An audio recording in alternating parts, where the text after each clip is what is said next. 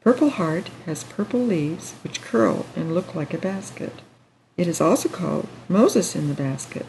In Exodus 2 3, it says, She got a papyrus basket for him and coated it with tar and pitch. Then Moses' mother placed the child in it and put it among the reeds along the bank of the Nile. The next plant is ivy growing on the lattice on the porch.